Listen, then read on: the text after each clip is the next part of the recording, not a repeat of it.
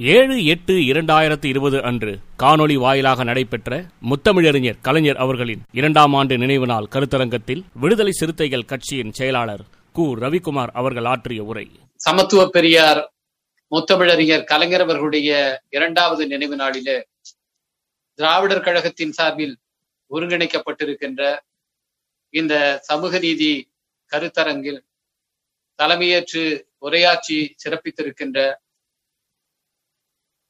நம்ம எல்லாம் சமூக நீதி களத்திலே வழிநடத்துகின்ற மாண்புமிகு ஐயா ஆசிரியர் அவர்களே இங்கே பங்கேற்று உரையாற்ற இருக்கின்ற பல்வேறு அரசியல் கட்சிகளுடைய தலைவர் பெருமக்களே இணையத்தின் வழியாகவும் சூம் செயலியின் வழியாகவும் இதை கண்டு கேட்டு கொண்டிருக்கிற பல்லாயிரக்கணக்கான இனமான சொந்தங்களே உங்கள் அனைவருக்கும் விடுதலை சிறுத்தைகள் கட்சியின் சார்பில் என்னுடைய பணிவான வணக்கத்தையும் சமத்துவ பெரியார் கலைஞர் அவர்களுக்கு என்னுடைய புகழ் வணக்கத்தையும் தெரிவித்துக் கொள்ளுகின்றேன். மிக பொருத்தமான ஒரு தருணத்தில முக்கியத்துவம் வாய்ந்த இந்த பொருளிலே இன்றைக்கு இந்த கருத்தரங்கம் ஒருங்கிணைக்கப்பட்டிருக்கிறது. அதற்காக திராவிடர் கழகத்துக்கு என்னுடைய நன்றியை தெரிவித்துக் கொள்கின்றேன். தலைவர் கலைஞர் அவர்கள் ஆற்றிய பங்களிப்புகளை பற்றி பல துறைகளிலே பேச ஆரம்பித்தால் நாள் கணக்கிலே அது நீளும்.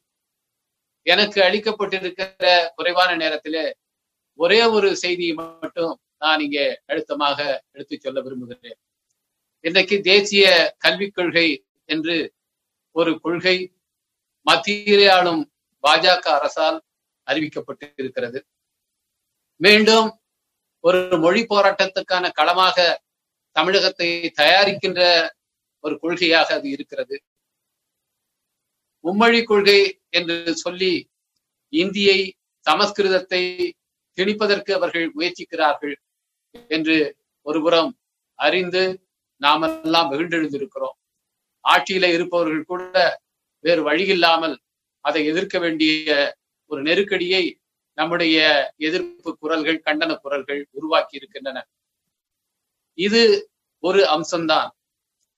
இந்த கல்விக் கொள்கையினுடைய ஒட்டுமொத்த நோக்கமே படிப்பறிவு பெறாமல் பெரும்பான்மை மக்களை தடுக்க வேண்டும் என்பதுதான். எப்படி வர்ணாசிரம கொள்கையை கொண்டு வந்து இந்த நாட்டிலே பெரும்பாலான மக்களை படிப்பறிவு பெறாதவர்களாக தடுத்து வைத்திருந்தார்களோ? அதுபோலவே மீண்டும் சட்டத்தை பயன்படுத்தி ஆட்சி அதிகாரத்தை பயன்படுத்தி இந்த நாட்டினுடைய பெரும்பான்மையான மக்களை படிப்பறிவு பெறாமல் தடுக்க வேண்டும் என்பதுதான் அவர்களுடைய நோக்கமாக இருக்கிறது. இந்த நேரத்திலே ஒரு சில புள்ளி விவரங்களை நாம் கவனத்திலே கொள்ள வேண்டியிருக்கும்.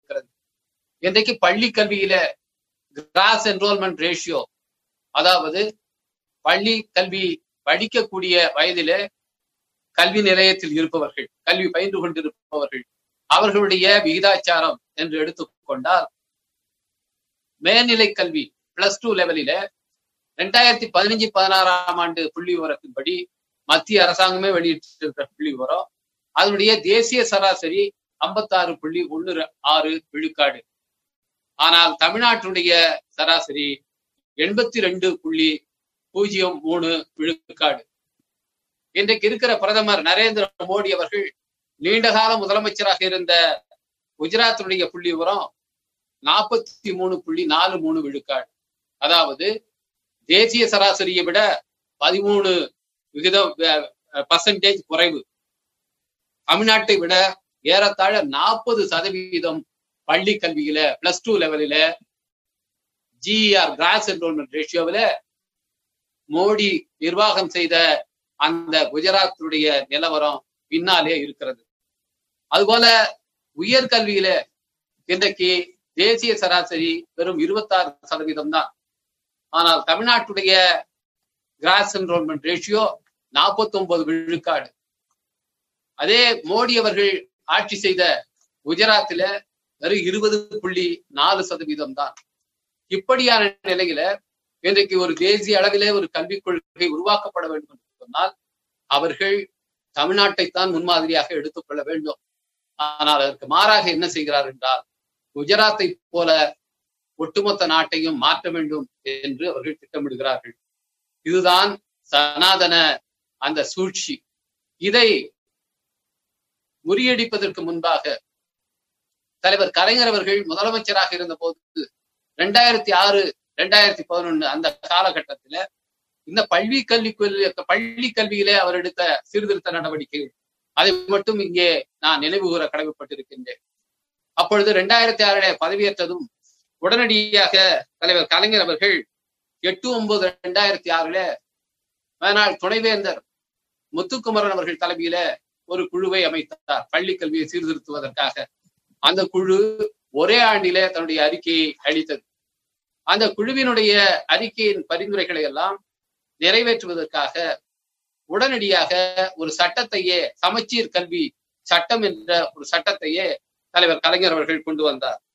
அந்த குழுவினுடைய முக்கியமான பரிந்துரை இன்றைக்கு இவர்கள் ஐந்தாம் வகுப்பு வரை நாங்கள் தாய்மொழியிலே படித்துக் கொள்ளலாம் என்று இதில் கொண்டு வந்திருக்கிறோம் என்பதை புரட்சிகரமாக சொல்கிறார்கள். ஆனால் முத்துக்குமரன் குழு என்ன சொன்னது என்றால் பள்ளிக்கல்வி முழுவதையும் தாய்மொழியிலே இருக்க வேண்டும் என்று சொன்னது.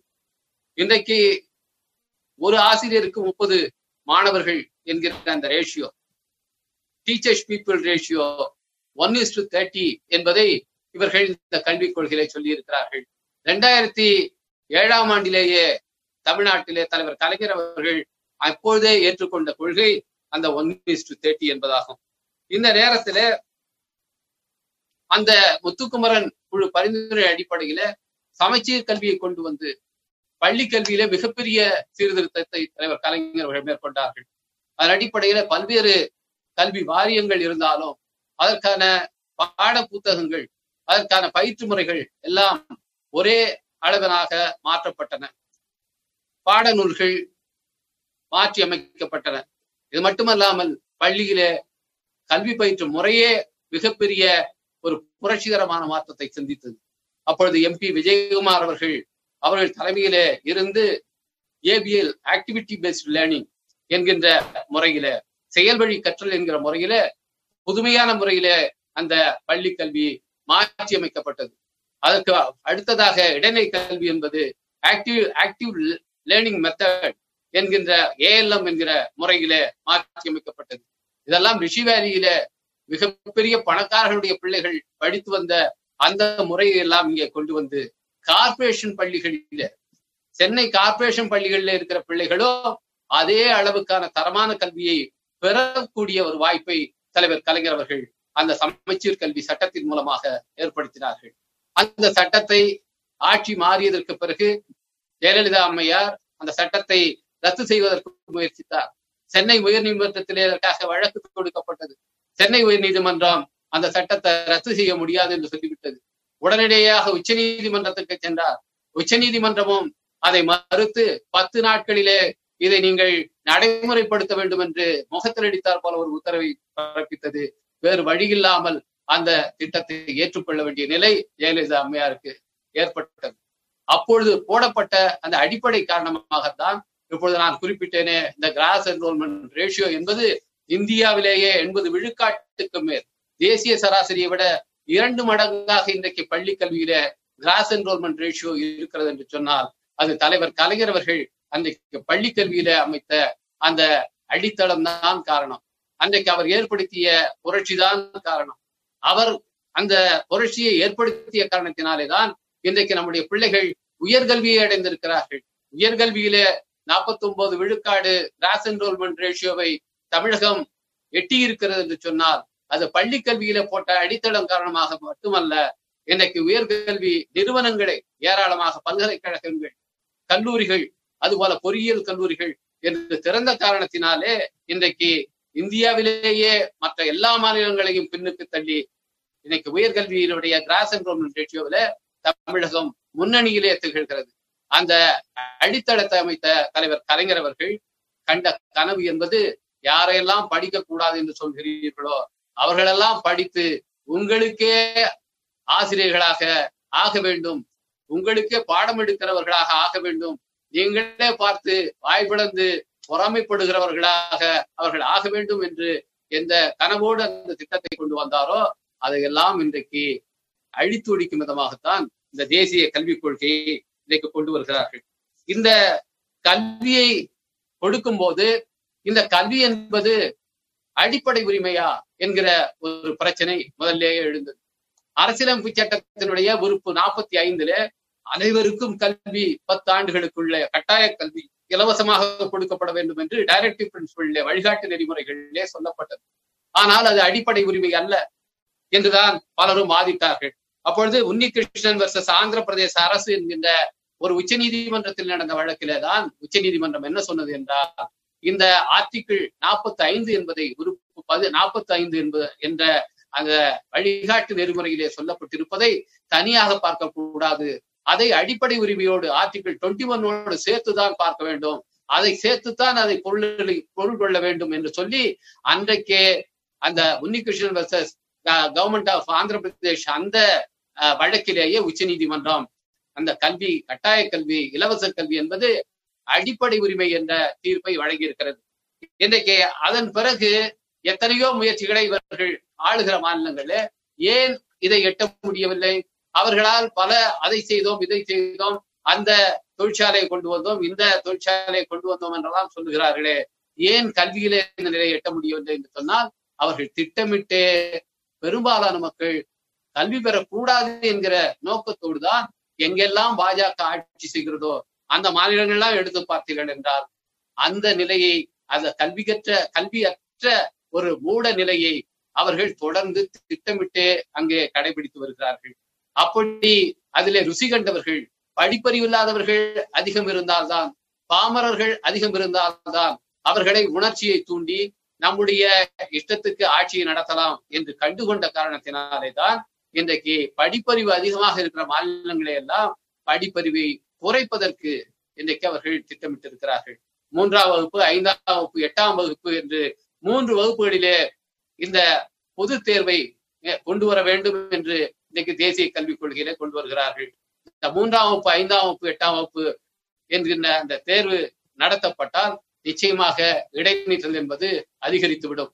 இன்னைக்கு தமிழ்நாட்டிலே தலைவர் கலைஞர் அவர்கள் சமச்சீர் கல்வியை கொண்டு வந்ததற்கு பிறகு பள்ளி கல்வியில இடைநிற்றல் என்பதே அதுவும் ஆரம்ப கல்வியில இடைநிற்றல் என்பது முற்றாக ஒழிக்கப்பட்டது. நூறு சதவீதம் ஒன்னாம் வகுப்பு சேர்கிறவர் அந்த ஆதார கல்வியை முடிக்கிறவராக இருந்தார். எனக்கு தேசிய அளவிலே இடைநிற்றல் சதவிகிதம் அந்த நடுநிலை கல்வியில செகண்டரி லெவல் எஜுகேஷன் உயர்கல்வியில அதிகமாக இருந்தாலும் தமிழ்நாட்டை பொறுத்தளவில் அதுல பாதி கூட தமிழ்நாட்டில இடைநிற்றல் இல்லை.